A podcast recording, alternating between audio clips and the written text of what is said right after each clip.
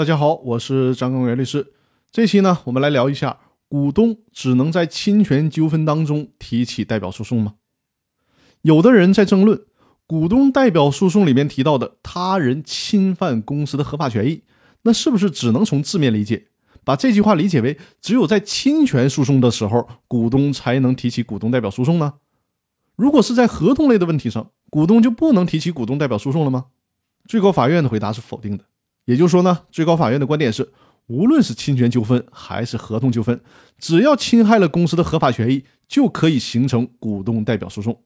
比如说，有个家伙开车把公司的厂房围墙给撞塌了，这是典型的侵权行为，股东可以提起股东代表诉讼。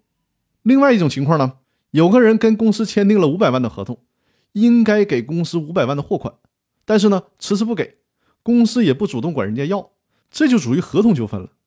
股东在这种情况下，一样可以提起股东代表诉讼，也就是要求对方履行合同的付款义务。